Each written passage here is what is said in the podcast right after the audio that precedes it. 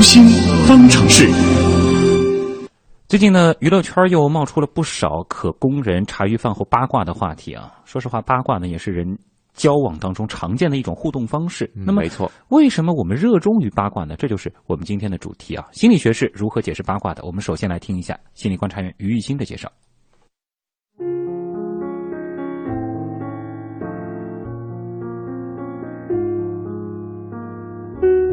卦就是在背后议论别人的事情，是一种非常放松、非正式和带有娱乐性质的调侃。比如，人们为什么会对明星八卦乐此不疲？因为在阅读明星八卦的时候，读者的脑细胞会被积极的调动起来，可以刺激人脑分泌内啡肽。人们喜欢通过倾诉来释放压力，通过述说别人的遭遇，而借机宣泄自己内心的情感。看似在同情别人，实际上是在安抚自己，同时也通过与别人的不幸做对比，来平衡失衡的内心。嗯，那其实关于啊，嗯，那其实关于八卦行为本身呢，我们也之前采访了国家心理咨询师培训鉴定考官张华老师，我们也来听听他是怎么说的。张老师你好，生活中我们常常会八卦，比如说八卦领导啊，八卦同事啊，八卦。朋友的朋友啊之类的，不过好像这些八卦都比不上明星八卦。为什么人们会那么热衷于去八卦明星呢？对，呃，明星是公共人物嘛，那因为有名，所以平时呢就会让我们觉得高高在上，让我们很远离。哎，这个当他发生一些八卦新闻的时候啊，你看，往往我们八卦的都是他比较负面的、比较消极的那部分隐私的东西。哎，这个时候这种隐私就会把这个。这个名人身上的那种光环啊，给剥去，嗯，呃，然后由于剥去这种光环之后，这种高高在上的感觉就降下来了，就似乎和我们普通人、普通老百姓一样，也就是有了比如说人格上的污点啊、道德上的缺陷啊，这个时候呢，就会让我们自己每一个人内心深处找到一种平衡，啊，来达到一张这样一种内心的平衡，仿佛能让我自己找到一种自信。对他通常是因为这样一种心理，我们才愿意去。很想去八卦他们。嗯，那为什么是明星，他们会更容易成为八卦的对象呢？就是因为他们的这种与常人有一定的距离感吗？就因为他们是平时是明星嘛，呃，因此呢，平时因为比较高，就会对比使得我们每一个个人个体显得呃比较弱，因为每个人都不愿意去否认自己的，那这个时候就心里就形成一种不平衡，形成这样一种反差。而当这些明星犯了错误之后，那这样一种负面的言论、负面的信息，啊，这样一种消极的东西，通过这样一种打压，就让他们身上的这种光环的东西、美好的东西就剥下来了，就会让他让让大众感觉，哎，他和我们一样。这个时候，我们内心的那种不平衡感就得到了满足，也找到了自己自身的一种自信感。对。那比如说，我们八卦普通人、八卦身边人的时候的那种状态，可以满足我们怎样的心理呢？那那一般情况下。你看，你凡是八卦的人，你都是在心里内心带着一定嫉妒心的人，就是往往他在很多点上是比你强的。嗯，如果是比你弱的人，一般情况下我们不大屑于八卦他的，或者说即使我们去八卦这些人，也是为了让我们感觉我们比他有优势。啊，所以我们八卦普通人，但一般情况下我们八卦普通人也会八八卦那些比我们在心理上有优势或强于我们的人，我们心里是存在一定嫉妒心的，因为通过这种八卦，通过负面他们的东西。来显得让我们内心达到一种平衡。所以说，主要这种八卦的呃想法出现，都是因为嫉妒心在作祟了。啊，嫉妒心是其中一部分，就是我们心里的一种不平衡感、失衡感。对。那还会有哪一些状况可能会导致我们产生这种八卦的想法呢？那这个很多了，比如说这个八卦，呃，本身就是我们一种交流的话题。嗯。尤其是包括这个明星的八卦。所以呢，通过八卦别人呢，就很容易让我们形成自己的一种圈子啊啊，比如说我们就聊聊这个人啊，谁跟我聊，谁不跟我聊啊。通过这种闲聊，我们可以知道，哎，谁比较给我比较配合，谁呢给可能跟我们不谈论这个话题，就让我们知道谁是一类人，谁是圈子里的人，谁是圈外的人。那么这样一种交流，就可以让我们迅速形成一种交际圈，形成一种友谊。这本身也是人们在八卦这个。八卦这样一个功能，也是让我们让每一个人能生存下来，去维持生命、维持生存一个必须的啊。那其次呢，这个八因为这个八卦，呃，可能让我们去可以在一定程度上得到一种宣泄比如说我们聊聊这这种节奏生活节奏压力比较大，我们通过聊八卦可以倾诉，释放我们内心的压力，实际上也是对内心情感的一种安抚，对内心自我的一种安抚。对，另外呢，你看你聊八卦就会让你大家都这个聊的比较轻松的话题，呃，这个也会证明你比别人知道的多，你比别人懂得多。那这个本身这个这种心理也是呃有起到一个很大的作用。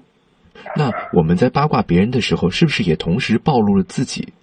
对，它会反映出你的很多心态，你的内心的很多诉求。咱们比方说，一个人去八卦一个明星，说，哎，这个人怎么对她老公不忠，或者怎么对他老婆不忠？那其实它反映出，可能你内心里对于这种不忠心，或者说背叛，你是绝对心里是有很很有抵触的。但也有可能很多人说，哦，他这个背叛他，他早就该背叛他，谁让他平时怎么对他？这句话其实反映出，可能在你的感情生活里，你对于这种。呃，一个人对别人，呃，一种对待的方式，可能你的不满意，或者你对你自己家庭中老公或者老婆的不满意，他会反映出来，会暴露出来。那这种表现就是等于说，可以让我们更好的去认识到自己，或者是认识到他人了。对，那当你去热衷于八卦别人的时候，可能你是生活中你很多时候你是感觉自己是呃很希望有交友圈子的，那也可能是反映出。你那很多时候内心是不平衡的，嗯啊，希望通过这种贬低别人或者说八卦别人来获得自我的一种认同感，当然也可能反映出你的压力很大啊，你需要通过这种八卦来去宣泄自己，啊，通过这种幸灾乐祸来增强自我的一种认同，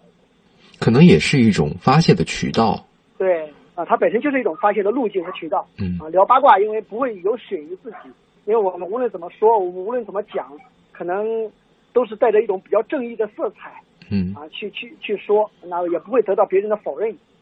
那喜欢八卦的人通常是什么样的人呢？比方说，呃，一些爱建立小圈子的人，嗯，肯定是喜欢八卦的。你想想看，你内心里是你平时比较安静，也不太爱说话的人，也很少会八卦。通常是喜欢通过这种交流，通过这种语言上的一种互动。能够引起别人的一种关注，能够换得一种圈子，这种类型的人是喜欢八卦的。嗯。另外呢，在生活中较少获得认同的人，啊，为了能够获得这个，你看我聊这个八卦啊，大家都围上来，都很喜欢听我讲。那这个时候，你通过这种方式获得别人的关注，获得一种认同，这也反映出生活中那些被别人或者被自己认同感不足的人，不大被别人关注的人，反而容易八卦。嗯。那其次呢，就是压力比较大的人，因为压力比较大，所以通过这种八卦。能够获得一种宣泄，所以总的来讲，就是这种优越感不足，啊，希望建立自己的小圈子，或者这种这个这个自我认同不足，或者压力比较大等这几类人是相对来说比较容易八卦别人的。嗯，那喜欢八卦的人，他们对于他们的生活或者工作带来哪些影响呢？有有哪些好的影响吗？呃，好的影响是可以，比如宣泄掉情绪之后，可能心情上更容易愉悦。那通过这种八卦呢，能建立自己这个非非正式的小圈子。比如说，那大家在单位里可能都是一个办公室的，这是形成一个圈子。哎，但是通过八卦呢，可以聊到，哎，我们俩可能更是一伙的。你看，我们就这个话题能聊得来，我们的观点一致，更容易建立这种非正式的小团体。其实这种非正式的小团体也是促进友谊非常重要的一部分。嗯，所以它也是可以获得一定好处的。嗯，那有没有哪些不好的影响呢？那当然呢，嗯。一个是前面你说的，可能对自我的一种暴露会比较深，就会把你自己的内心的一种价值感、嗯，价值观可能会有一个暴露。另外呢，这个呃，你会建立一个圈子，那是建立在了一个认同的圈子上，但也有可能是获得别人的一个不大的不好的认同，因为毕竟议论别人非的人，其实他背后呃也会对别人可能会有一种否认，也是带着很大的风险的。那我们应该怎么正确的去看待八卦这个行为呢？所以我觉得在一定意义上聊八卦呢，呃，其实是是一件好事，因为本身它就是因为聊八卦是每个人的本能，也就是我们一一直以来人类生存下来，其实八卦是起了很大的作用的，啊，通过这种八卦，我们说了前面呃可以建立我们的这种圈子，它也会形成一种良性的循环，对自我产生一种自我的保护啊，本能上的保护，比如说更愉悦，但是呢。呃，我想我们聊的往往是，呃，要有一定的限制，就不是说什么样的话题都能聊的，更不要去刻意的去制造很多莫须有的八卦。嗯，那更多的是呃，我们说在客观的基础上，可能会有一些反映出一些认同，可能会比较好一点。嗯，所以说它是在人际交往当中一种必不可少的一种行为，但是我们也同时不要提倡大家多去八卦。